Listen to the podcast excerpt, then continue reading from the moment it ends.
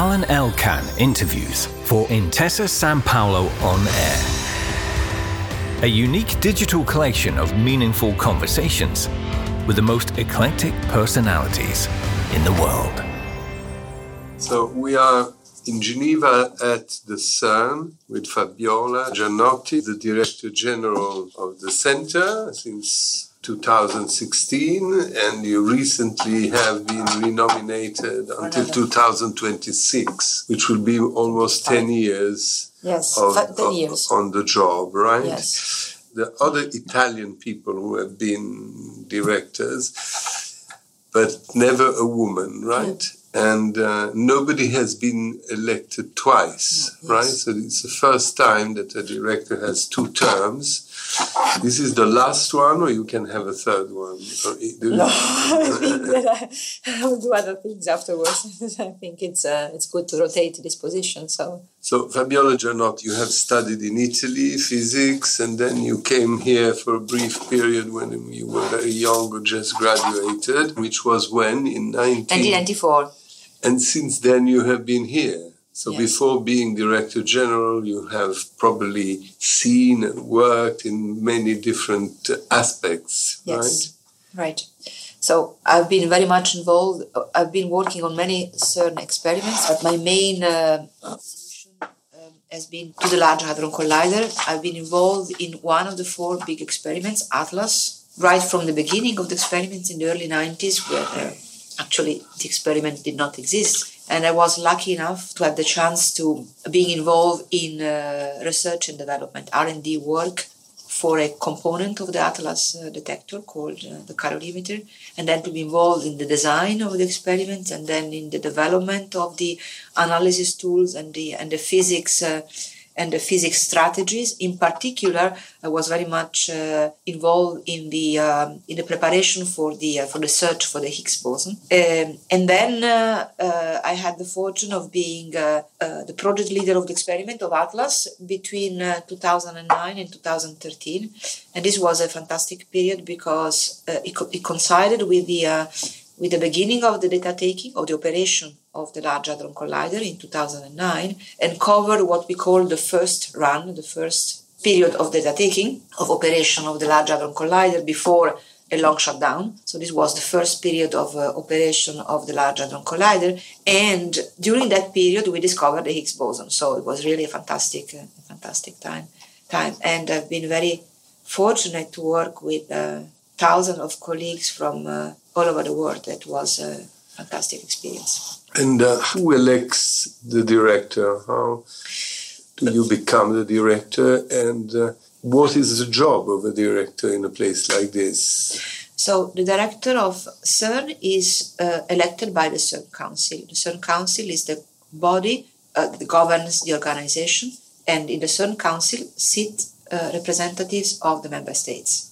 So we have twenty-three member states, and each member state is represented by two Uh, representatives, one usually representing the political aspect, so it could be someone from the Minister of Foreign Affairs, or and then one representing the head of the scientific agency in, in the country. So, for instance, for Italy, I N F N, the Institute for Nuclear, Istituto Nazionale di Fisica Nucleare.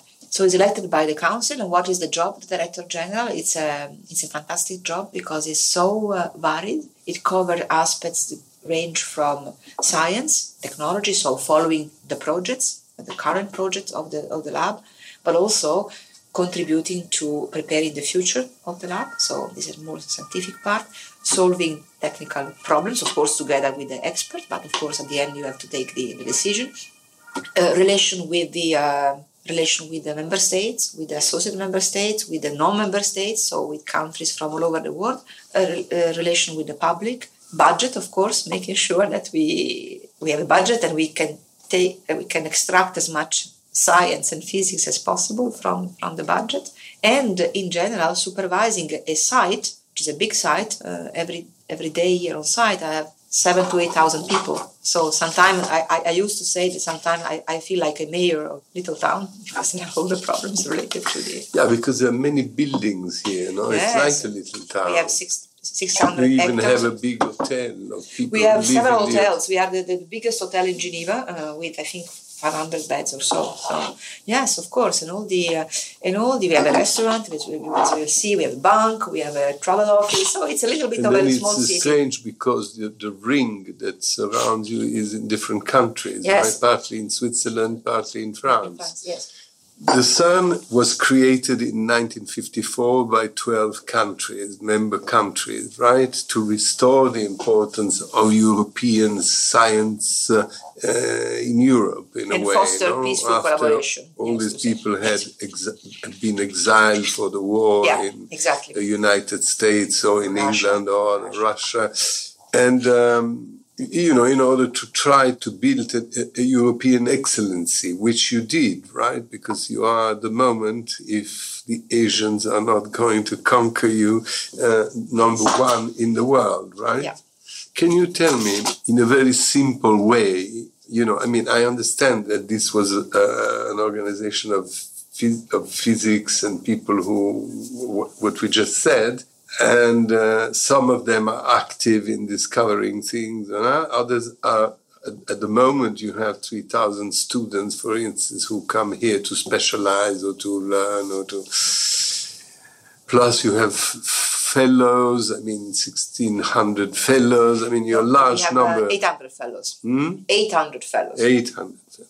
And now you, you started with twelve countries, now you have ten more countries, right? There are twenty-two countries, including Israel, which is a non-European country. Right. But plus you have many other countries. So what did you see in your period here? I mean, in, over the years, what happened? What is CERN? And what you, wh- where are you going? Or what is your program for the next years that you have as Director General? So first of all, I would like to say that uh, I think that our founding fathers uh, would be very proud of what uh, CERN has achieved over the decades. Now we, we turn sixty-five in September, so sixty-five years old. I think they perhaps they could perhaps they could imagine this, but perhaps not. I'm not so sure that they could imagine the success of CERN in terms of expansion, in terms of uh, first of all scientific achievements, because this was the main goal. The scientific mission and the fact that uh, CERN is a leading lab in uh, in our in our field and has uh, brought back uh, leadership in fundamental physics to Europe. What we have done with the, te- the amazing technologies that we have developed and uh, the impact that those technologies have on society, from the web to uh, medical applications, but also what we have achieved in terms of pe- peaceful collaboration. Because one of the goals of the founding fathers was to facilitate peace in the European countries after the disasters of the world through science. And science is a strong glue. It's a strong glue because it's uh, it's uh, the law of natures are the same everywhere. They are the same here in China, in the U S. And so it's based on, on objective facts and not on opinions. But also it's a strong glue, glue because the passion for learning and for understanding more and more how things work, this is an intrinsic aspiration of, of human beings as clever beings. Exploration, curiosity, understanding how things work, this is something that is has been with the human being since they, they came, on, they came on, on, on Earth. So, and these are common aspirations, and so that's why science is a strong glue. And now, nowadays, we have twenty-three member states, eight associate member states. We have non-member states participating in all our activities, from strong countries like the U S, Japan, Russia, and China to uh, developing countries. So I think what CERN managed to do over the years is really amazing. So what about the future? When you started the CERN, right, what did you want to find? I mean, you put together scientists, you know, I mean, then you build this amazing circle, yes, around and these machines to put together. But what did you have in mind when you... When you well, uh, I think uh, our fun- uh, according to our convention that was signed uh, in, the, in the early uh, fifties, what the founding fathers had in mind was the study of the elementary particles. At the time it was called nuclear physics, but now it's called particle physics. Well, in general, in those years, I think uh, everything was called nuclear physics. Today we distinguish between... Uh, today we that's, that's why CERN, the acronym CERN, means Conseil Européen pour la Recherche Nucléaire, even if we don't do nuclear physics, we don't study nuclear uh, nuclear uh, nuclear reaction, we study the elementary particles that are even, you know, sub-constituents of the nuclei. So at the time, the idea was to study the elementary particles using accelerators, but also the cosmic rays, so particles coming from the cosmos. Today, cosmic rays are mainly studied in astroparticle physics. So that was what they had in mind, and since then, great discoveries have been made at CERN of new particles like the, the, the W and the Z particles in the early eighties, which brought to the Nobel Prize to uh, Carlo Rubbia and uh, Simon van der Meer. These are particles that uh, are responsible for uh, transmitting the weak force, uh, among other particles, uh, then the Higgs boson. So there have been amazing discoveries, and we made great step forward in our understanding of fundamental physics. Obviously, this is pre-practical, right? What you do here. It's not that you study how to cancer or how to no, do this. Right. You, you study right. the origin. Exactly. Of, so right?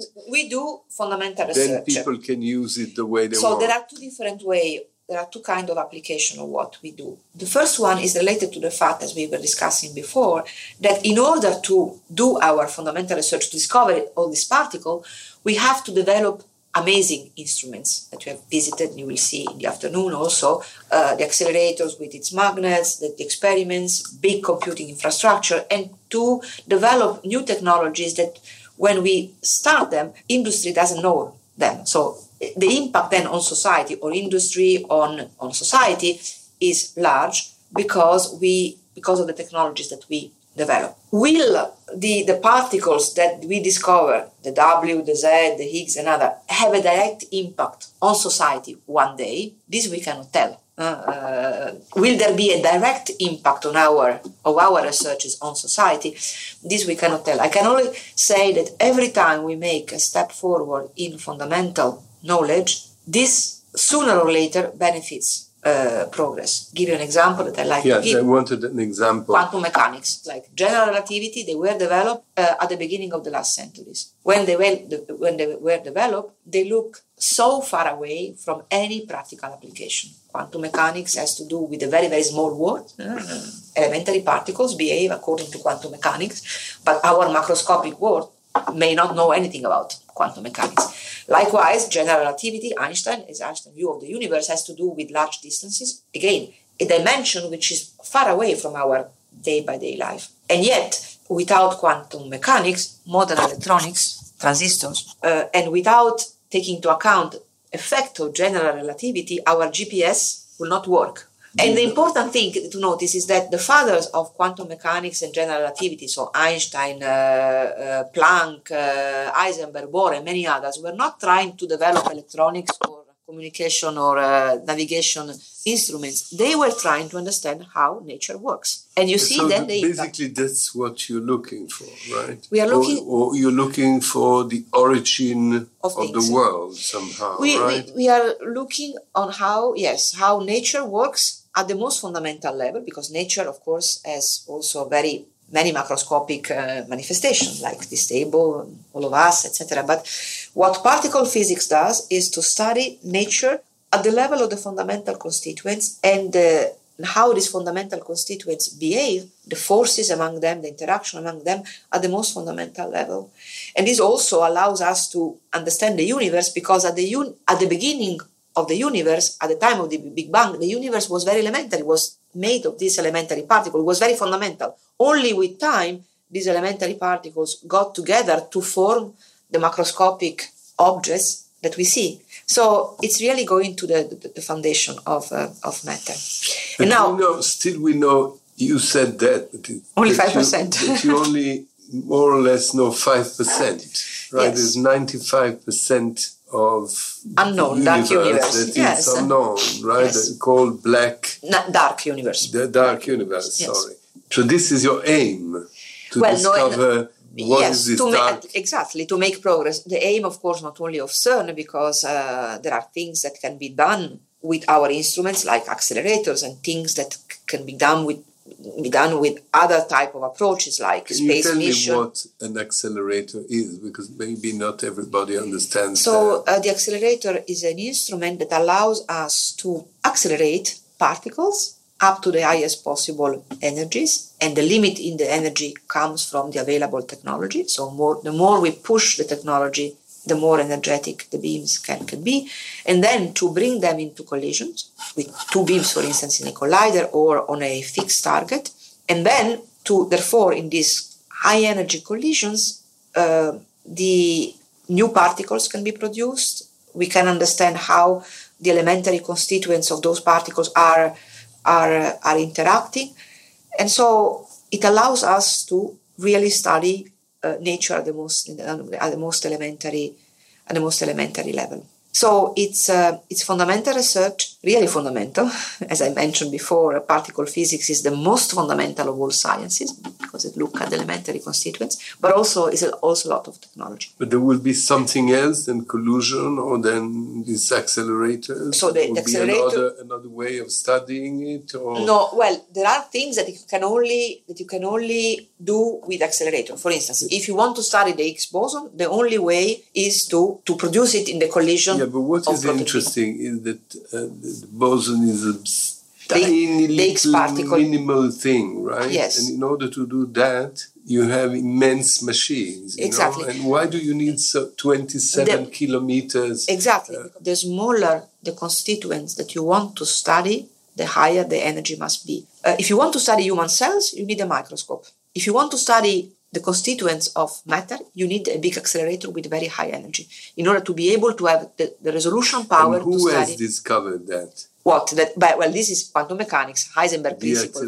Who has? Ah, the discover the, the accelerators have been developed over the decades by many, many uh, physicists and engineers, and the technology has evolved with time. So there and been, your accelerator uh, is the biggest, largest in the world. Yes, they say, yes, right? And the most powerful. Yes. And now, and uh, if I am not wrong, you have in mind to, to create a bigger one, right? Now, for the future, you ask me what about the future. So my goal for the future will be to continue to promote and exp- expand CERN uh, uh, mission and activities in all four pillars: fundamental research, development of cutting-edge technologies to the benefit of society as well. And this you then, work with. Uh, Companies in America, Silicon in, Valley? No, mainly in the member states. The third pillar is training and education of the young generation. And the fourth pillar is fostering collaboration across borders. So peaceful collaboration of people from all possible countries. So these are our main pillars, and I, I hope that I can continue to promote them and to expand them. And in particular for the scientific part, pillar number one, at the moment, we are thinking of a future big accelerator that will take over from the Large Hadron Collider in the twenty forties or so. And as we discussed before, we have two projects, a linear collider, a circular collider. At the moment, we are evaluating the physics potential, the physics reach, technological challenges, the financial challenges. All these projects cost a fortune, right? The L H C, this, uh, so the L H C, the cost of the L H C has been five billion Swiss francs, and we have built it with our constant budget. So CERN has a constant budget of one point two billion a year, and the L H C was built with uh, within our budget. Within our budget. It took time, of course, in some period. To dig the underground like that, because it's one hundred meters underground, isn't it? Yes. You have to ask permission to the states, of course, and how does oh, it do this huge work? Absolutely, so. It's a huge work, but we have, of course, agreement with the host states, uh, France and uh, France and, and Switzerland. Uh, they are called Accord de Siège, uh, and uh, of course, France and Switzerland are extremely supportive of CERN because of the rich return they have uh, in terms of uh, industrial supplies, in terms of the economy of the region, because you have thousands of scientists living here. How many? We have, of course, the CERN employees uh, in total, about uh, four thousand people who are on our payrolls, but also the people who come from uh, the, these eighteen thousand people who come from all, all over the world. They are not here, all of them, at the same time, but they come here for periods and then they go. But when they are here, they use the, car, the, the local hotels, they use the restaurant, the, the, the cinemas, et cetera. So it's a great... Uh, uh, and you have three hundred... How many visitors you have? one hundred thirty thousand a year, but the visitors just come from one day. Yeah, they just come and visit. But of course, some of them stay also for a couple of days. So, so clearly, France and, this, uh, and also this is another thing. You uh, recently you wanted to improve, right? Yes. Visitors. Yes, to expand our like offer. To, to to be three hundred thousand, right? And even more, because today we have three hundred thousand requests. I think that we can attract even more. And so there is such a, a wish of the uh, of the public. So we have our open days on the fourteenth and fifteenth of September. Anna Godinho was the project leader for this event. We have our open days every, typically every five years or so, six years or so. Open five, days years. every five years. Yes. In two days, in one weekend, we got seventy-five thousand visitors. seventy-five thousand. From no, it was not just local tourism, eh, from all over the world, from India, the U S. And so this this who, demonstrates that who people, are the tourists? Uh, students, families, uh, students, senior people, yeah, everybody. It's really a mixture, and this shows that there is a big thirst, a big wish of learning more about science and what uh, what we do. And so uh, that's why I want also to expand, in particular with the Science Gateway project. To expand the project, you have a, for two thousand twenty-three, you have a Renzo Piano, the famous architect, uh, project uh, to to build this uh, this, this extension, right? Exactly, which will allow us to show uh, to the public through exhibition pieces, real pieces of the objects that are down underground and cannot be visited every day, because when the accelerator operates, you cannot go down. So pieces of accelerator, pieces of detector will be shown. Uh, there will be also exhibition and interactive, uh, interactive immersive uh, zone, interactive uh, um, learning of uh, of science. It will be a learning center, and we will leave also experiments, a little experiment that the kids can do with their own hands. There will be a big auditorium for scientific presentation, scientific or societal debate, for instance, on the impact and importance of science for the uh, sustainable development goals. All these things. And this will be on the name of this uh, famous manager, Sergio Marchionne. So the, the yeah, F C A is the main donor of the uh, of the project, because together with Renzo Piano and John Elkan, we really we share really the values and, and the goals of this uh, of this of this initiative. And the uh, and the auditorium will be named after Sergio Marchionne. And how many universities work with you oh, from all many. over the world?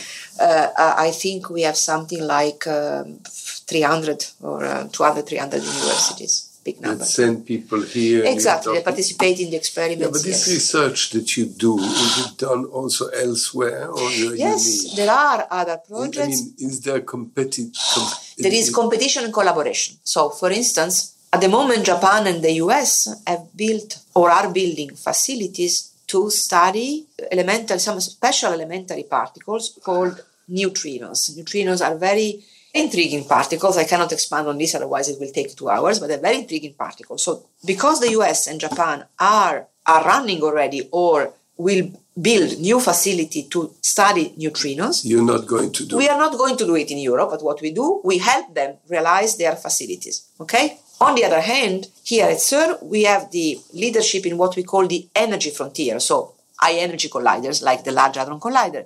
And the U S and Japan have contributed, and Russia, have contributed in an important way to the construction of the Large Hadron Collider, to the experiments, and now to the upgrade. So we try to optimize the resources globally across the planet. We are not going to build the same facility twice. We are trying to be, so we work together. But, uh, you know, normally, because the world of today is quite impatient, you have done this famous um, discovery in two thousand twelve, right? Yes. The, the, the, the Higgs particle, yeah.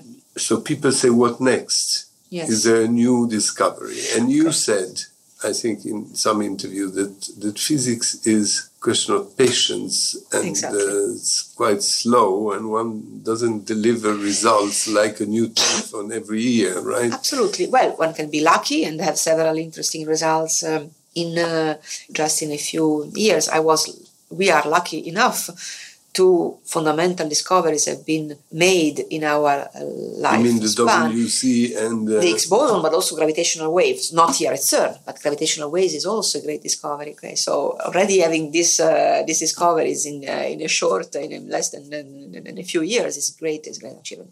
Yes, one has to be patient. Now, what will be the next discovery? I don't know. I don't know. I can only tell you that what we are doing here is trying to answer open questions. So we discuss the dark universe, dark matter, matter-antimatter asymmetry, and others. So what we are going to do is to try to make a step forward to address these questions. Will this bring us to a discovery? I don't know. But even if there is no discovery, for sure we are going to make a step forward by excluding, for instance, theoretical scenarios that are not founded, by making precision measurement, precise measurement of the known particles. Also, this gives us a lot of insight. So the goal of science is to progress and push back the limits of knowledge, whether it comes through discoveries or through other means. It doesn't matter. Of course, discoveries are more glamorous, and every time there is a discovery, you have the first page, uh, la une des journaux, as you say in French.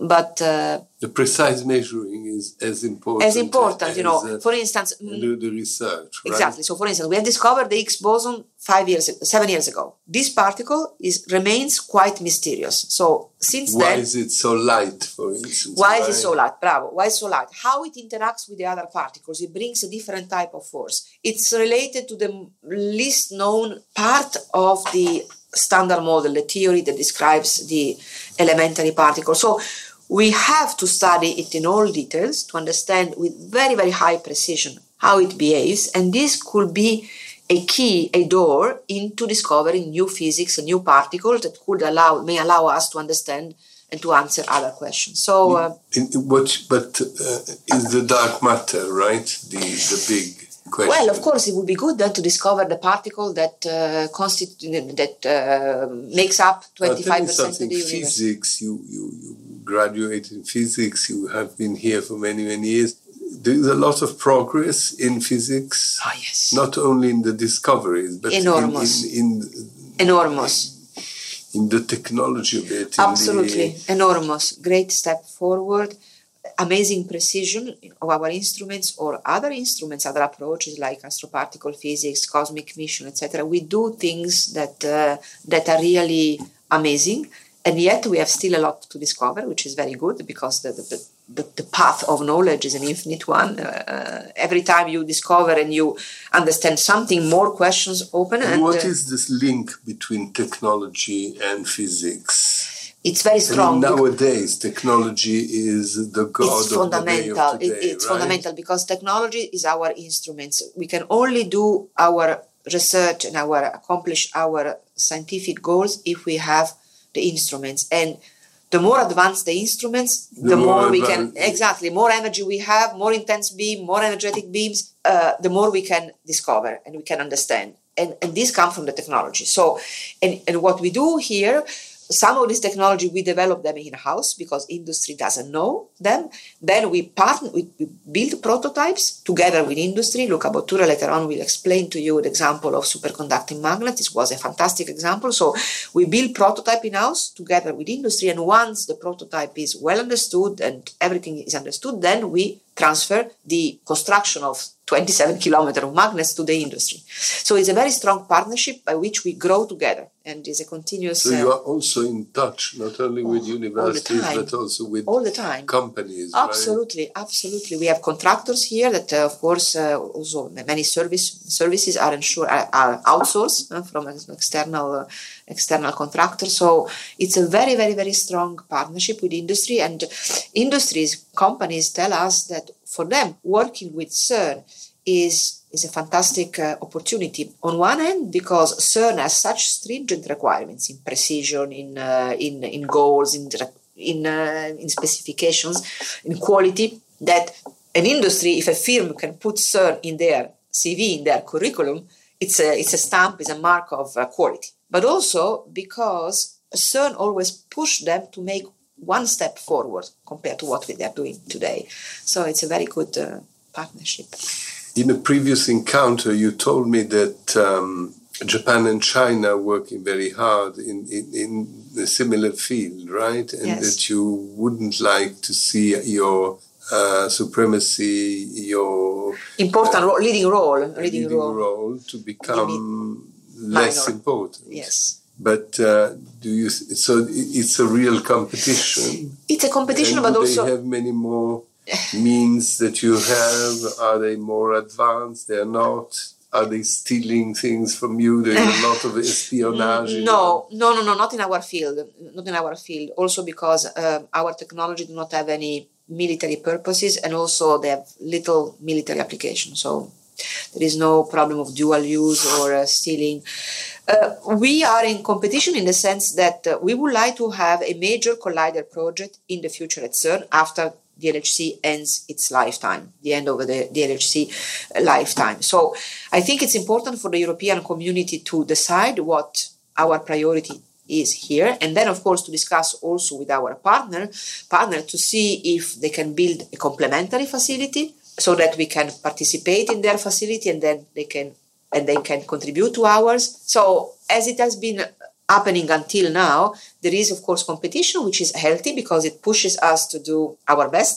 And, but then at the end, we are not going to build the same facility twice, because this will be, first of all, we don't have the, the resources, and second, we don't have the people also, and the, the brains, uh, the accelerator physicists, the scientists. So we will try to be complementary, as it has always been in the past. By being a director, and political and diplomatic, yes. and whatever responsibilities, yes. and budget, and so on and so forth, raising funds, yes. and imagine all the problems that go yes. with it, right? The running. Are you still involved in the scientific uh, yes. uh, activity? Are you still a scientist yourself? Well, I think so. I hope so. So, first of all, clearly I cannot do research with my own hands as I used to do before. On the other hand, I'm still very lucky because I can devote more than fifty percent of my time to scientific and technical issues and problems. So, for instance, preparing the scientific future, contributing in an important way to preparing the scientific future of CERN and particle physics in Europe, being involved in technical discussion when we have a problem, of course, with all the experts. So, I enjoy very much my work because I still have the possibility of devoting the, uh, the largest fraction of my time to science, more on a strategic viewpoint than, but, but of course, to be to take the right decision, you need to still to be informed and to know the physics and to update yourself on the. Did on you the have a little council of uh, people that work with you? I have a directorate, so I have uh, I have four directors: one for research and computing, one for accelerators and technology, one for uh, human and financial resources, and one for international relations. I think you will meet, Charlotte is, uh, you will meet the director for international relations, Charlotte Warakaulle, uh, for, for lunch. Were you expecting to be renominated? I, I don't know. I Are you happy about it? Uh, would you have preferred to go back to to, to be a scientist? Uh, uh, so clearly, there are many things in physics and beyond that I had to set aside uh, during the... Uh, because of this work. On the other hand, being the, the, the head of such a fantastic organization is such a, a honor and a, and a privilege. And um, I think that at this moment in time, while we are laying the foundation for the next big project, continuity in leadership uh, is perhaps a good thing. So that's why I have uh, made myself available for a second term, letting to the council a decision. What juridical status you have? You are a foundation, you are like the United Nations. We are an intergovernmental organization based on a treaty among member states. So we have all uh, So you're our, diplomatic uh, Yes, from the point we are international we are international civil society. And why did why is that in Geneva? Because Geneva I think uh, when they was to, neutral. Well, I think a bit of everything. First of all, uh, there was first of all it was in the aftermath of World War Two, so I think they were looking for a place that is in the center of Europe, possibly neutral, but also geologically good for excavating this kind of tunnels. You need to have a geologically good ground, okay?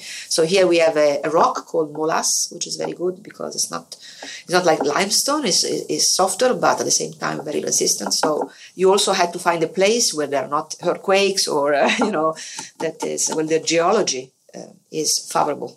And how many people work in the physical factor in this twenty-seven kilometers? So at the moment, if you want At the moment we are in shutdown and there are one hundred people. Uh, you didn't say this, why you are in shutdown. So we are in shutdown now. And it's Since the when and for how long? Okay, so we started in uh, at the beginning of twenty nineteen and it will last until the end of twenty twenty, two years. To do what? To do maintenance work well, and upgrade. Is stopped. Yes, all the, the full accelerator complex is stopped. Uh, we have this shutdown typically every every five, six years. Um, and uh, the reason is that it allows us to do major maintenance work, but also upgrade. We are in the process of upgrading uh, the accelerator complex, so the Large Hadron Collider, but also the full chain of injectors that are upstream of the Large Hadron Collider, to be able to operate with more intense beams and maybe also with a little bit higher energy. And so at the moment we are doing upgrade work for the accelerator and also the experiments. And there is no danger for the population around? No, zero. Of zero. Some... Zero. Zero. Uh, we have also very, very high standards in terms of radiation, radiation protection. So we have usually, we look at the um, legislation of the two countries, Switzerland and France, and we take the stringent, the most stringent one. So we are... Absolutely. And the population around is proud of you? Or I think so. As, uh... I think so. They're very supportive because they see what we do, of course. But also, I think they uh, they like also, in general, our outreach activities. We have several outreach activities with the, with the locals, for instance, with the local schools. We send sometimes female scientists, uh, physicists, engineers to teach in the local school to show female role models for science. But and there, there are only eighteen percent of women, right? Yes, yes. which uh, which is not yet... Uh, but it was when, when I came here, we were less than perhaps five percent, something like that, female scientists. I know, of course. This is why, because uh, women are not... Well, there are historical... First, well, no, I think it's historical, because, of course, we now, you know, there are more and more women now studying sciences, and science and engineering, uh, but, of course, historically you have... Uh, but also because of the lack of structures in the past. Uh, now, for instance, we have here on a certain site we have a, a nursery, a crèche. We have uh, we have part we have also a very very good policy, part-time work. Uh, we have uh, parental leave. So, you know, we have we, we are monitoring also the careers of uh, male and female scientists. And they have equal equal treatment for same work. Yes, equal salaries. No, it's not like in industry where sometimes you have different. No, no, no. And also we monitor the development of careers, making sure that women advance and progress in their careers like like like men. So that's uh, so I will hope that all, with all that. And which with, are your major problems in this uh, big small community? In general, or for women in general? What do you face? Uh... It's difficult to say uh, to say to pick up one one problems. There are all kind of issues. Every day there is a different uh, issue to address, and that's what makes my, li- my life very exciting and my work very, very varied. You know, there are human issues, there are political problems, there are budget problems, there are, uh, you know, many things. But the fact that you, unless you have a new discovery, which becomes obviously yes. front page, glamour, yes. blah, yes. blah, you feel supported by the press, by the environment, uh, by the politicians, or they have tendency to find it, it, it, it too it, slow? It's, it's a very good question. And we have to continue to communicate with all audiences and all stakeholders. And Anna, as head of the Education Communication Outreach Group, knows very well.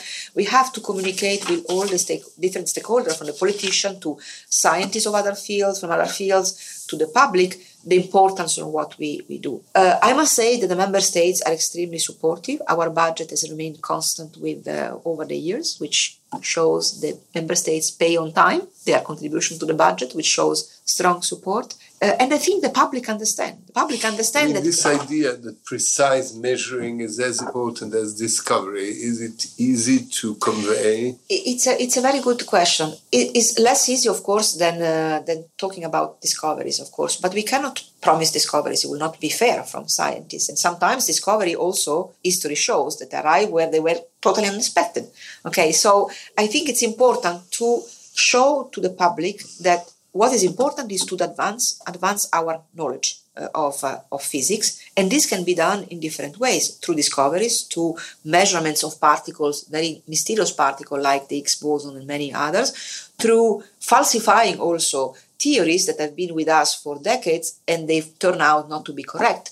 All these for things. Instance, Well, there are some of the theories that are not been uh, successful until now, like supersymmetry. Doesn't mean that supersymmetric theories are wrong. It means that perhaps supersymmetric particles do not exist at the energy scale that we are studying, but who knows? So, you know, it's very important to look at the broad spectrum of possibilities and all these things. But in allowed. This world with everything now, there are two words at the moment that are used a lot. One, populism in politics, and the other one is sustainability yes. in everything, right? Yes. This word is used everywhere yes. all the time, for clothes, for food, yes. for things, yes. and, and climate warming and all that. Yes. How do you place yourself in this type of so first, first of all, first of all, I saw today an article on Nestle, for instance, that they have to pay a lot of attention uh, to this, you know, because plastic bottles. Because we do. Of, uh,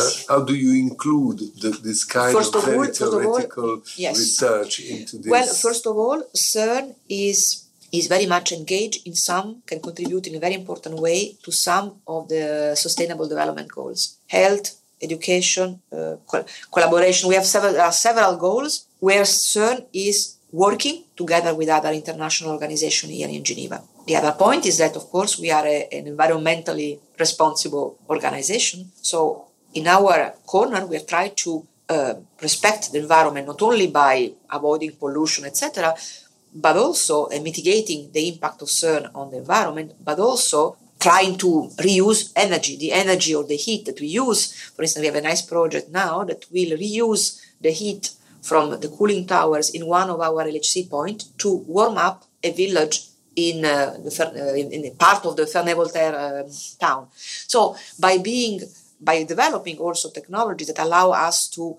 To save energy, energy, for instance, to save energy, to and use water, eventually, everything. So being conscious, aware, and showing that we are, that you can be a, a big research organization and that it can be at the same time environmentally friendly. What do you think of the of the climate change? You have an opinion here. You have no, to do with that. No, not directly. That part not, of the universe, not right? directly, but we have a small experiment at CERN, which is called CLOUD, which studies by using beams from our accelerators, is studying the impact of cosmic rays, so the, the rays that come from the cosmos, on the formation of clouds, to be able to disentangle the formation of clouds from nature, from the universe, from human-induced uh, induced clouds. So this is a little thing, but it shows what we're doing. Also, we are, for instance, we have big, uh, big computing infrastructure. We are able to deal with big data, so we are Uh, collaborating with the, one of the U N agencies, UNITAR, uh, that uh, to analyze data from the satellites. Actually, they are based, based here at CERN, and we give them our computing infrastructure and our uh, support to analyze data from the satellites to, uh, you know, to anticipate possible, uh, you know, um, problems, um, illnesses, or uh, major disaster, et cetera. So these are the things that we are doing in our small world. We try to Uh, be socially and environmentally aware and um, and contribute to society. So this is the, uh, uh, you can see in this nice picture of the uh, Geneva area, uh, Lake Geneva here, and this um, dashed uh, white lines shows the border between Switzerland on the top part of the screen and, and France here in the, in the bottom part. Uh, this is Geneva Airport, and we are, at the moment we are here at the headquarters of uh, of CERN. And the, the yellow uh, ring uh, is a twenty-seven kilometer ring, shows the location of the uh, of the Large Hadron Collider, uh, the most powerful accelerator ever ever built. Is a, a twenty-seven kilometer ring, one hundred meter underground, so you will not see it on the, on the surface, but after our um, small uh, chat, you will be able to go and visit one of the four big experiments, C M S. And you see most of the ring actually is in France, although uh, CERN headquarters are in uh, in Switzerland, but we are across two uh, two borders and two two countries, with the advantages and the, of course the challenges of this. Well, uh, France and Switzerland. France right? and Switzerland, yes. Why did they do that? Uh, I, I I think that when uh, when CERN was uh, perhaps I come to that in the next uh, slide when I, okay. I, I, I I go through uh, quickly the the, the, um, the the history of, of CERN. So CERN is the largest uh, laboratory for particle physics in the world. From the administrative legal viewpoint, is an intergovernmental organization based on an intergovernmental treaty among member states. Our primary mission is research, scientific research, and uh, in particle physics. And, and particle physics is the most fundamental of all sciences because it studies the fundamental constituents of matter and of the uh, universe. And this, uh, these studies at CERN have been awarded over the decades by great discoveries. The last one is the, is the Higgs boson in uh, twenty twelve, and Nobel Prizes um, awarded to uh, scientists working um, at CERN, for instance, for, for Italy, uh, Carlo Rubbia, but there are others. So this is our fundamental mission. Now, Uh, we uh, used to say that fundamental research is a driver of innovation. The reason being that fundamental research has usually very ambitious scientific goals, and therefore it requires advanced technologies. Uh, at CERN, we need three main instruments, uh, particle accelerators, uh, particle detectors, and big computing infrastructures. And over the decades, we had to develop cutting-edge technologies in a variety of domains, from uh, superconducting magnets to uh, big data, from electronics uh, to uh, vacuum and cryogenic technologies. And these technologies are transferred to society for free. Uh, CERN is a publicly funded organization, so what we develop is available to everybody for free. And the most uh, brilliant example, most famous example, is the World Wide Web, which was developed at CERN in nineteen eighty-nine by Sir Tim Berners-Lee, who was at the time a CERN employee. And in nineteen ninety-three, it was uh, made available to anyone to develop and use royalty-free. But there are other examples that I will show later on, on uh, for instance, in the field of medical application. Another important pillar of our mission is training, training of tomorrow scientists, training of tomorrow of technicians, but also education, education of school kids and, and teachers through a large number of, uh, of uh, initiatives. And last but not least, CERN is a complete example of peaceful collaboration across borders because it brings together some eighteen thousand scientists from all over the world, more than one hundred ten different nationalities. Well, training and education, when is like a university, is like a PhD? Is well.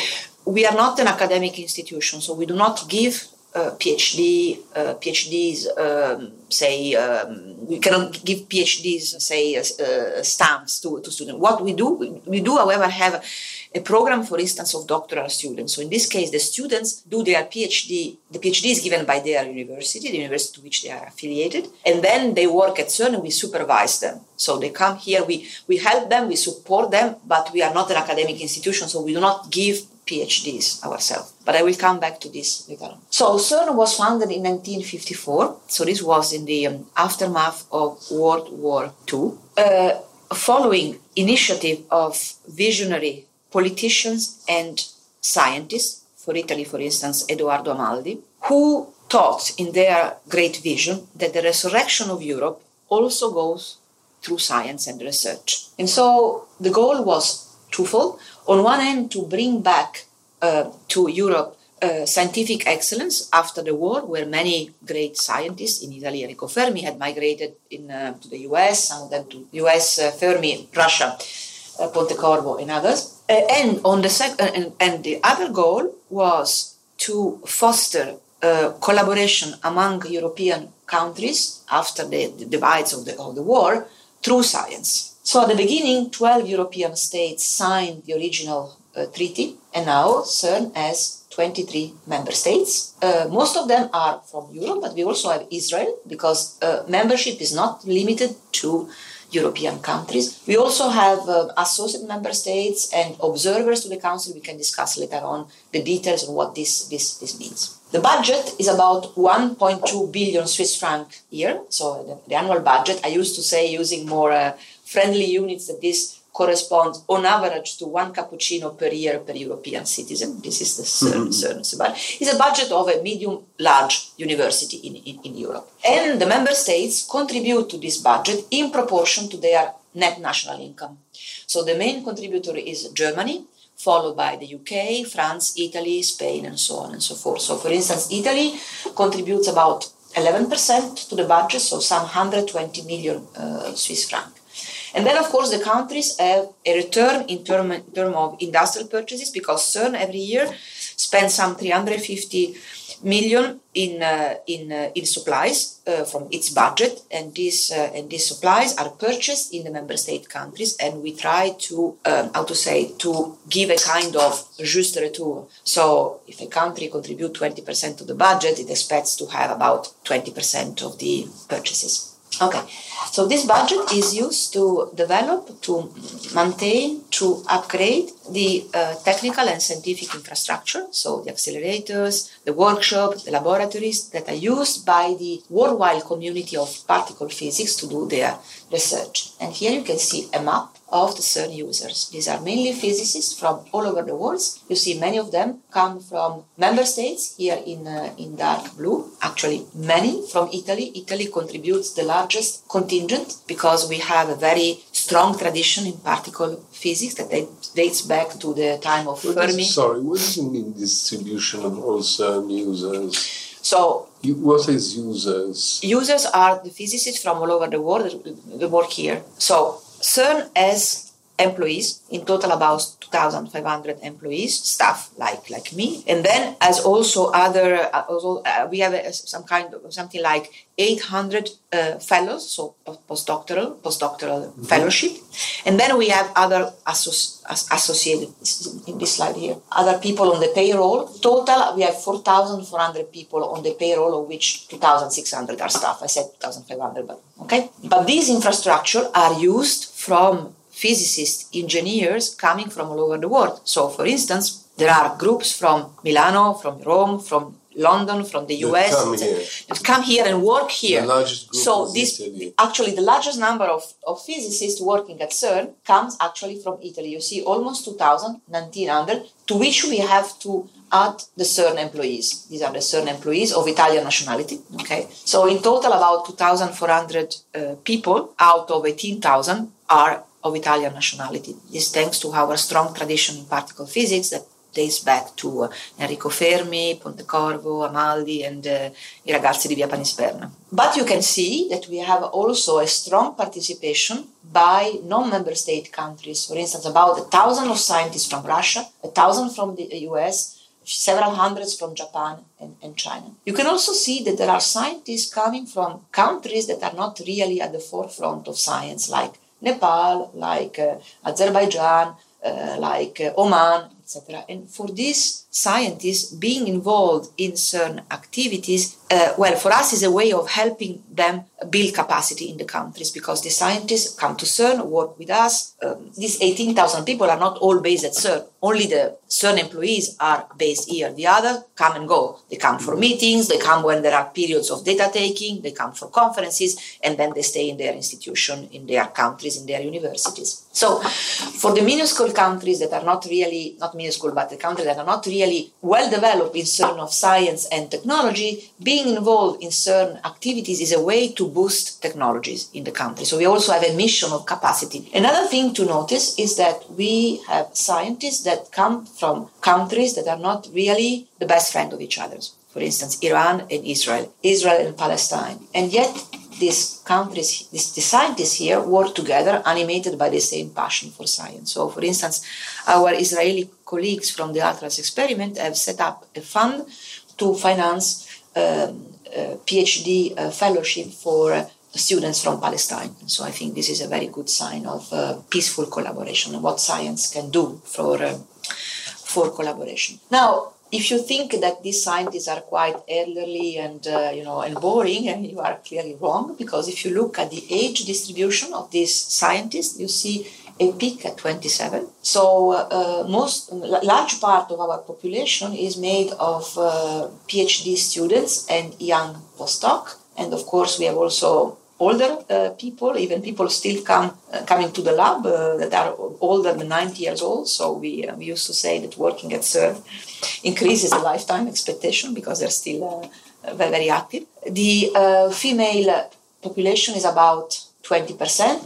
So it's not yet at the um, at the required level, at the level of, uh, say, balance and, and, and parity. But when uh, I started here in nineteen ninety-four, we were less than uh, eight percent. So there has been uh, progress. Now, not all of not all of these uh, young people stay in research in particle physics because the number of jobs is limited, and also because some of them want to, to go to the to do other things in life. So, where, where do they go? ten percent remain in our field in research in particle physics, and the rest go mainly to the um, private sector, so industry, computing, engineering, uh, finance, communication, et cetera. Others, about forty percent, remain in the public sector in other Um, international organization or in uh, academia. So because we have so many young people, uh, education and training is one of our uh, main mission. So we have schools, uh, schools for specialists, so schools for particle physicists, for physicists, for engineers, for technicians, for computing scientists,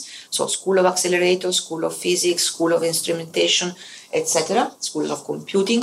And this school initially started in uh, in Europe, but now uh, over the past years we have also been organizing them in uh, in Latin America, in Asia, and more recently we have been uh, teaming up with uh, other organ- scientific organizations in Europe to organize physics school in Africa. So uh, Ghana, Senegal, Rwanda. We were in Namibia um, one year ago. We also have several initiatives for Uh, high school students, students and their teachers. We have a very successful teachers program that every year brings to CERN, you can see, about one thousand uh, teachers. They come here for a couple of weeks and they receive a complement of um, training and education in uh, in modern uh, physics. It's a, it's a very hands-on uh, program. And every year we have something like one hundred thirty thousand visitors.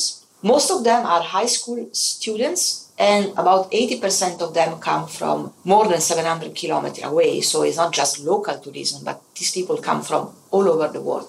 However, we receive something like three hundred thousand requests for visits, and we cannot satisfy all of them because we can only welcome one hundred thirty thousand visitors. We don't have the capacity. And in general, all of our um, educational activities are overbooked. So when I started my term as Director General, I was I started to think, what can we do to expand CERN offers for uh, education and outreach, targeting the uh, the general public, and and there where we started to think about what we call the CERN Science Gateway. I think John mentioned this to you, uh, le Portail de la Science. So this is a new facility for education and outreach, targeting the general public of all ages. So you came from downtown Geneva, from this road here. If you, you, you enter CERN here, perhaps you have noticed this big mm. wooden ball. Okay, if you continue straight, you cross the uh, the French border here, a few hundred meters. Uh, you will cross it now, going to uh, going to, to to C M S. And now this is the Science Gateway. It's a building complex made of several pavilions and, and, and this blocks. This will be new. Yes, this is completely new.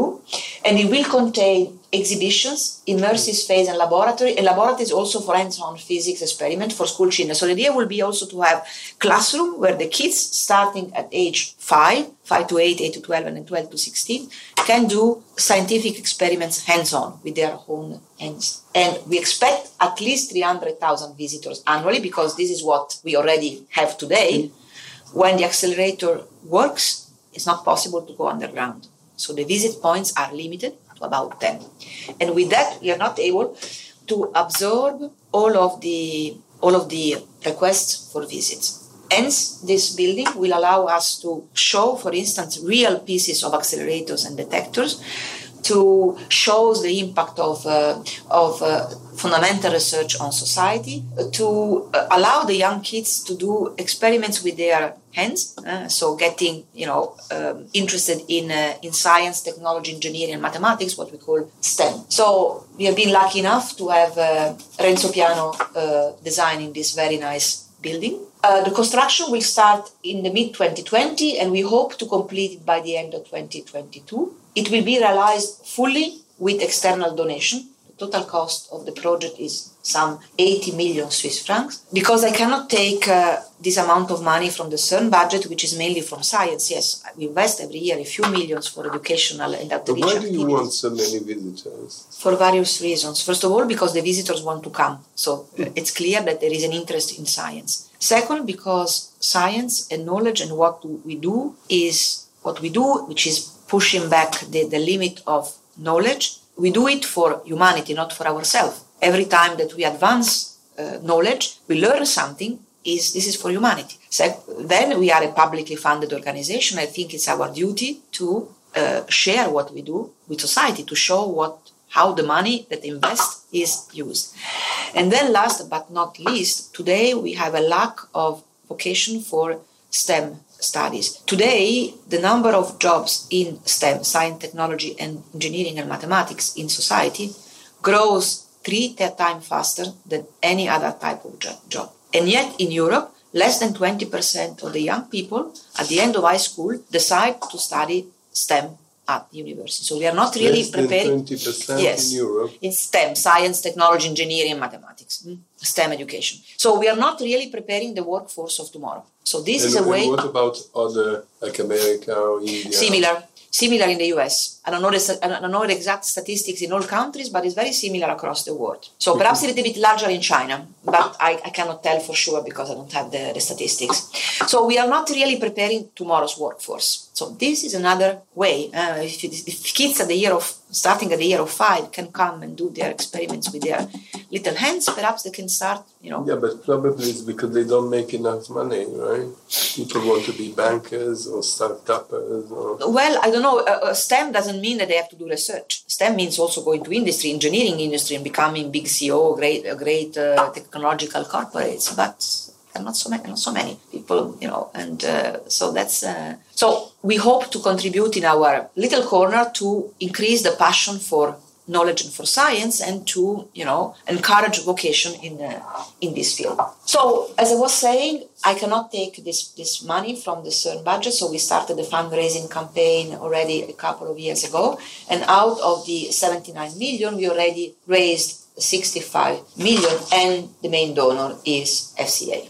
So John, uh, John immediately partnered up with us, and uh, we are working together with him and with Renzo Piano uh, on this project, because we really share the values that this that CERN conveys, and uh, with this collaboration across borders with people from all over the world, with the goal of doing something good for uh, for humanity. So here you can see uh, a nice picture from the, the press event on eighth of April this year, where we launched uh, the, uh, the the project, and uh, in the presence of uh, Renzo Piano, uh, John Elkan, and Antonio Odgers, who is the uh, uh, President du Conseil d'État uh, de la République Canton Genève. We have, of course, a strong support from the uh, Canton and from the uh, Confederation. Okay, so now I go to science, which is our main mission. So what we do at CERN, we study the elementary particles. An elementary particle is a, an object that cannot be cut into smaller pieces. So these are the building blocks of everything. And among the elementary particles, we find uh, the electrons and the quarks, which are the fundamental constituents of matter. So as you know, matter is made of atoms. Atoms are made of a central nucleus surrounded by a cloud of electrons. Nuclei are made of neutrons and, and, and protons. And neutrons and protons are in turn made of smaller particles called the quarks. And as far as we know today, quarks and electrons are elementary particles, cannot be cut into smaller pieces, and so they are the most fundamental, most elementary constituents of matters. And particle physics at modern accelerator allow us to study uh, matter at the level of the of the quarks. So on physical scales, scales or smaller than one billion of a billion of a meter. So, well, first of all, to understand how nature works at the most elementary level, because these are the elementary constituent of everything. And so to understand how nature behaves at the most ele- elementary uh, level. This has also an implication in our understanding of the evolution of the universe, because the study of the very, very small allows us to understand the very, very big, that is the universe. And the reason is the following. We know today from uh, cosmology, but also from many measurements of increasing um, precision, that the universe had origin about thirteen point seven billion years ago from a big explosion that we call the Big Bang. At the beginning, the universe was very hot and very dense, and it was essentially a gas of elementary particles. So by studying the elementary particles and their... So after the explosion of the Big Bang, the, the big material explosion. was very, very hot. Right? At, the, at, at the beginning, the, the universe was very, very hot and dense. And it was essentially gas of elementary particles. By studying the elementary particles and their interactions, we can understand how the universe behaved in the initial stage. Then with time, it was an explosion, so you can imagine with time it expands and cools down, and the elementary particle got together to form first the quarks to form neutrons and protons, then the neutrons and protons with electrons to form uh, atoms, and so on and so forth, up to the uh, macro structure that we see today, stars, galaxies, et cetera. And there are two different ways to study the universe and its evolution. One is to use telescopes on Earth or on space, and the telescopes, by looking, they look at the, the big objects, galaxies, stars, planets, and they can go back in time by looking at the farthest object, because the farthest this object... This comes from Galileo, tele, I mean... Telescopes, yes, but of course there's been a great evolution since then, and now we have very sophisticated telescopes, both yeah. on Earth or in, in, in space. However, telescopes cannot go back, cannot, cannot study the universe at epochs earlier than three hundred eighty thousand years from the Big Bang. Because at that time, the universe was so dense, this gas of particles was so dense, that light could not escape. Uh, light was trapped. And so it never reached us, it never reached our telescope, because it was confined in this ball. Okay? So if you want to go to earlier stages of the universe, you have to use accelerators, because accelerators allow us to study the phenomena that characterize the universe in the, in the early days. The most powerful accelerator ever is the Large Hadron Collider at CERN. It's called the, the, the L H C. So we are back at the initial picture. It's this ring here, twenty-seven kilometers. Operation started in twenty ten. Uh, it means that since twenty ten, we accelerate two beams of protons in the two opposite directions of the ring. We accelerate them up to the highest energies allowed by the technology. We'll come back to this later. And then we bring them into collisions at four points of the ring, where uh, in four large underground uh, caverns, we have installed four big instruments called particle detectors. So their names are ALICE, ATLAS, L H C B, and C M S. You will see C M S, which is here in France. ATLAS is here in Switzerland. C M S is opposite the ring in France. So what is the task of this? The accelerators, the accelerators accelerates the beams up to the highest possible energies, and then allows, then smashes them in the center of the experiments. The experiments are, the detectors are uh, instruments made of different concentric layers that have the goals of detecting, uh, measuring, identifying, identifying every single particle that is produced in the high-energy collisions of these proton beams. And so these detectors can be seen as giant uh, digital camera that take pictures of the collision events and then allow us to interpret what happened in the collision, what kind of particles have been produced, what kind of phenomena have taken place, et cetera. So two years after the uh, beginning of operation, on the fourth of July twenty twelve, uh, ATLAS and C M S, the two biggest experiments, announced the discovery of a new uh, very special particle uh, called the Higgs boson, um, and uh, we can discuss perhaps uh, later on, which has been hunted for decades and uh, could only be found at CERN because only the L H C, the Large Hadron Collider, had enough energy to produce it at a uh, decent production rate. Now, uh, the Large Hadron... What is a boson? Boson is a, a name no, that... Just to explain, you know, people... Yeah, so it's called Higgs boson. Higgs because Peter Higgs is one of the scientists that have predicted the existence of these particles Uh, at the beginning of the sixties, the theoretical physicist that predicted the existence of this particle. Boson is a name that we give to a class of particles and depends on their quantum number, on their properties. So, broadly speaking, what elementary... Can you say boson is? But, uh, broadly speaking, elementary particles can be on the basis of their properties, that are called quantum number, of their behavior, can be classified mainly in two big classes, fermions and bosons. Fermions come from Fermi, bosons come from Bose, different, different scientists. Fermi. Fermions come from Fermi, from Enrico Fermi, and bosons come from Bose, an Indian scientist, that had predicted the behavior of this particle. So it's it's a way, we could also we can also call it Higgs particle if you don't want to go into many details. What is Higgs particle? Yes, Higgs particle is more easy for the Higgs particle. Higgs particle. I would like to mention that uh, realizing this project, the Large Hadron Collider, that you will visit and the experiments required the development of new concepts and technologies. When we when we started, when people started, I was not yet there, in the mid eighties, this looked like Mission Impossible. So we don't have the technology, it's too difficult, et cetera. And then, little by little, as we do here at CERN with the collaborating institute, we started to develop the technologies, first in-house, in partnership with industry, and then we transfer the technologies to industry who uh, that, be, uh, that build the whole thing. So, an example, this is a quite spectacular view of the underground tunnel, twenty-seven kilometer tunnel. You can see these blue tubes. These are warm vessels. Who built this? CERN with the with the collaborating institution. It's our okay. So the backbone of the accelerators and perhaps the single most important uh, um, component, uh, ingredient technologically that allowed us to make a big step in energy compared to the previous accelerator, which was in the U S at, near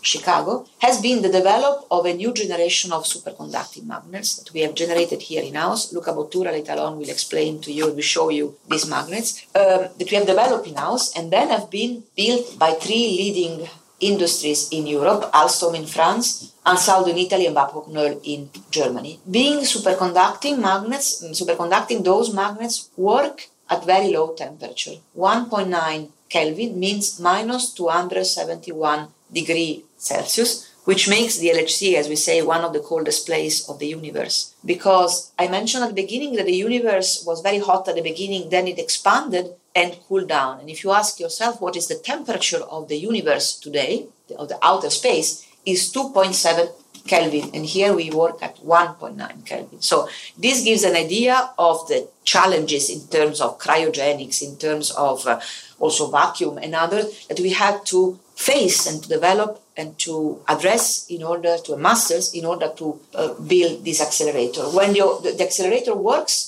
Uh, there are two hundred thousand billions of protons circulating in the two opposite directions in each, in each one of the two uh, beams. And the two beams collide in the experiments, in the four experiments, four million times a second. So it's really something you know, uh, uh, difficult to, uh, to im- even imagine. Okay? The experiments are also quite spectacular. You will visit C M S. This is ATLAS, a view of underground uh, cavern of ATLAS. It's the biggest of the four. You see here the size of two human beings. Okay, just to give you an, an example, ATLAS is half Notre Dame uh, in terms of size. C M S, the experiment that you will visit, is uh, the weight that is uh, twice as much as the Tour Eiffel.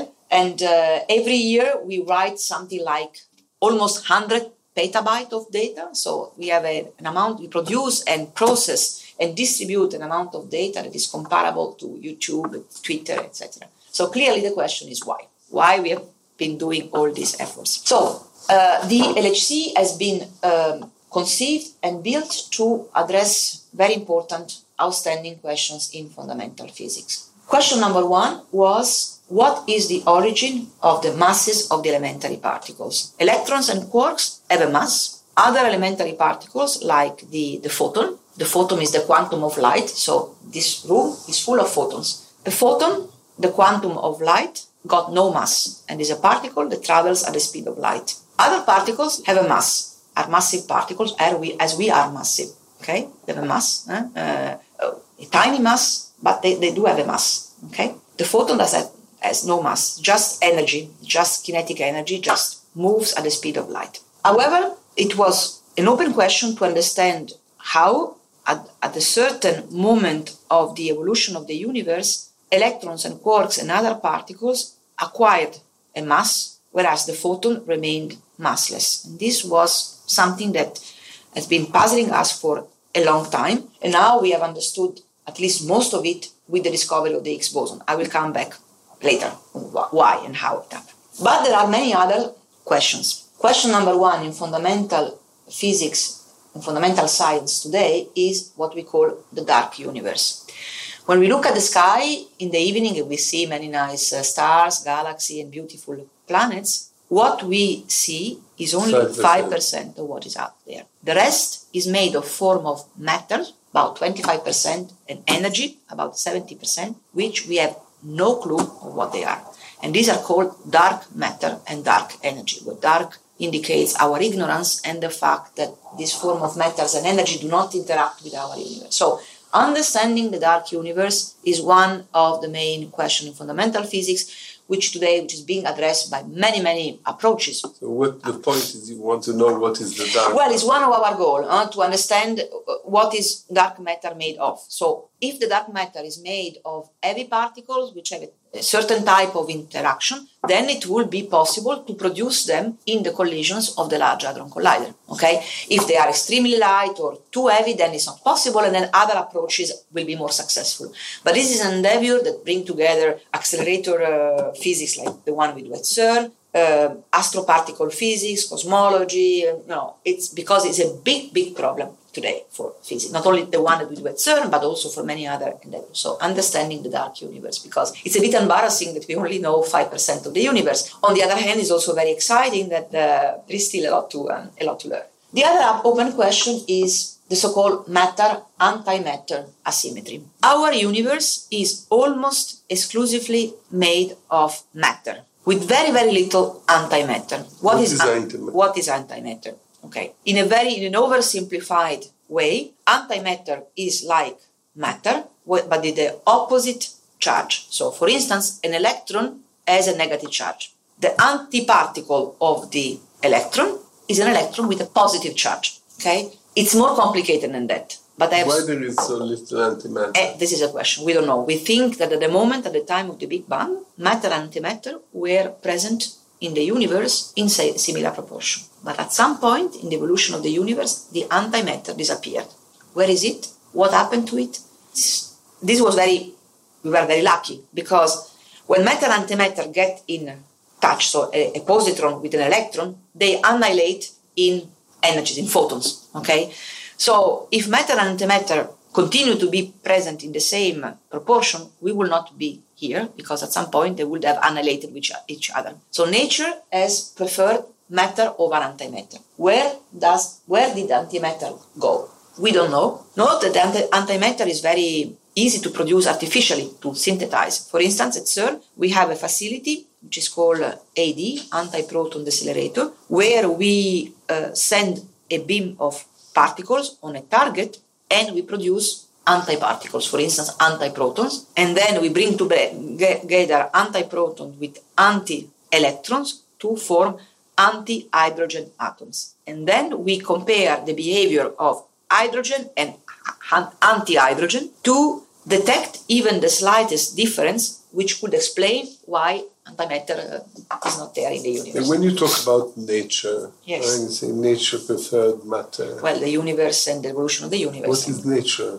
Do you know what is nature? I said nature as a proxy for the, the evolution of the universe, if you want. The laws of uh, of the universe, okay, which we understand to a large extent, but still we have many unknowns, as you uh, as you can see. Mm-hmm. So you see that there are many open questions that we are still trying to address with the Large Hadron Collider and other another endeavor. Now, the Higgs boson was discovered in twenty twelve, and then in twenty thirteen, the Nobel Prize in Physics went to uh, two uh, theoretical physicists that in nineteen sixty-four had predicted the existence of this particle. Uh, so François Englert is a Belgian physicist, and Peter in Peter Higgs. So why is the Higgs boson so important? I mentioned before that it's related to the mechanism by which at some point in the history of the universe, uh, the elementary particles like the electrons and the uh, quarks got a mass. Before they were massless, okay? Because if the electrons and quarks did not have a mass, atoms will not stick together. They will not exist as stable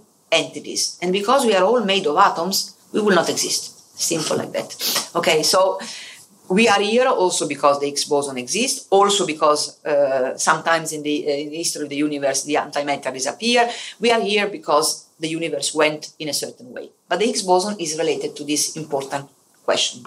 Okay, so what's the future? Large Hadron Collider will operate, uh, um, will be upgraded. It's been upgraded now to operate with more intense beams in the next decade, and will operate until twenty thirty-five, twenty thirty-seven or so, with a more, more with more, uh, with an upgrade to the accelerator. So at the moment we are in, in shutdown, in technical stop, in shutdown, because we are upgrading the accelerators to become operate with more intense beams of protons, and so to give us more data. But we are already thinking about the, the future, the post-L H C accelerators. At the moment, we are studying two uh, projects. One is called uh, CLIC. It's a linear collider here on the slopes of the Jura. You see it's a, it's an acce- it's a linear accelerator where you inject the two beams at the two ends, and then you accelerate them and you collide them in the middle. And the other one is called F C C, Future Circular Collider. You see is like the Large Hadron Colliders, but much bigger, one hundred kilometers. So it will go under like Geneva, beyond the Salève, and in Haute-Savoie, and it will be much, much bigger, in order to be able to achieve much higher energies. And of course, the technologies that we need to develop to, you know, to realize these accelerators are, you know, Uh, daunting, but we will make it. So we don't know which one will be realized at the moment. Uh, uh, the, the community of particle physics is, you know, updating. We are updating our our strategy, our roadmap for particle physics, and at some point we will uh, decide which one is more promising. Note that we have competition from Asia for both. Japan is we planning have, with Asia. You have yes, not with the United States. No, with, uh, we we work with the United States, but the United States is mainly focusing on the study of other particles called um, called um, neutrinos. So we collaborate with them, and they collaborate with us on the Large Hadron Collider, and uh, also they will be a strong partner in uh, in in the future pro, uh, future project. So uh, Japan is thinking, is considering the possibility of uh, building a linear collider, and China is thinking of the possibility of building a uh, circular collider. We are competitors. We collaborate because, of course, but of course we are also in competition because, of course, I mentioned at the beginning that one of the goals of CERN in the mind of the founding fathers was to um, was to bring back to Europe uh, excellence in scientific research after the war. And, uh, and uh, thanks to CERN, now we have this leadership in fundamental physics. And it would be a pity to let this leadership in fundamental physics and in the great technologies that it brings with, I will show a, a slide later on, to let it go to Asia. I think it would be a pity, okay? Not let, letting aside the, the important social, political role that CERN plays in bringing people together from all over the world. This is a place where people from all over the world, people who will not sit at the same table to discuss uh, political mm-hmm. matters, they work together. One of the questions that I am uh, received most uh, most often is the following: will the Higgs boson change our life? And my answer is that it already has.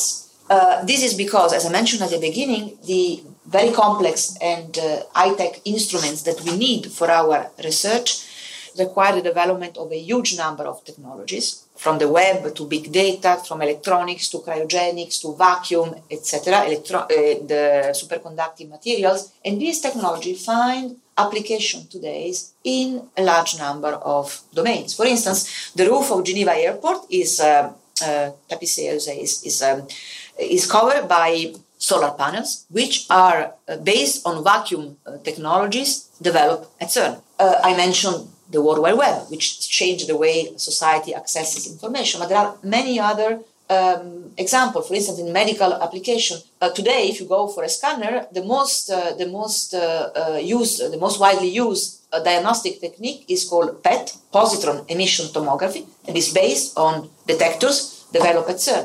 Another example is what we call hadron therapy. So you know, when you want to treat cancer, the most widely used therapy is radiation, uh, X-rays, okay? But the problem is that X-rays uh, spread all over the place. So if you have a tumor here and you bombard it with uh, radiation, uh, the, the X-rays goes, out, goes all over the places, and so they also touch the healthy tissues.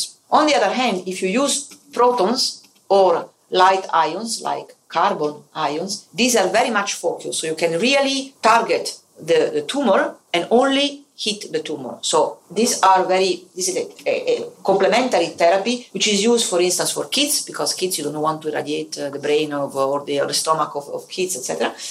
But also for special tumors that are very close to uh, important organs like the retina, uh, tumor, et cetera. And we have a certain number of facilities in Europe that have been built based on CERN technology. We have one in Italy, C N A U, uh, in Pavia, Uh, Centro Nazionale di Adroterapia Oncologica, uh, which was founded by Ugo Amaldi, another one in Austria, et cetera. Okay, so I have uh, one slide on Italy and CERN. So Italy is really a strong player of uh, a strong uh, a strong participation at CERN, because we have, of course, a, a strong tradition in particle physics. We are a founding member of CERN, and you know we, we had in total seventeen uh, director general in the in the history of CERN, and actually four of them come from Italy. So it's clearly a very impressive contribution. Many Italian scientists have very important leading roles, uh, project leader of experiment. I think you will see one of them now when you go to C M S. Yes, to C M S you will be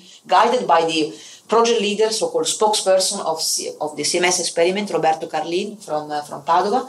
One Nobel Prize, Carlo Rubbia, two thousand four hundred scientists out of eighteen thousand, so big participation. And this is thanks, of course, to the strong tradition, but also in particular to our research institute in um, agency in Italy, I N F N, Istituto Nazionale di Fisica Nucleare, which has and industries and university with which the, univers- the I N F N collaborates, so that also Italian industry is very much present at CERN. Actually, Ansaldo built one-third of the high-tech magnets for the Large Hadron Colliders. And today we have something like more than one thousand Italian firms in the CERN supplier database. So it's really a fantastic partnership and a great contribution of Italy to CERN and a great return to Italy from CERN.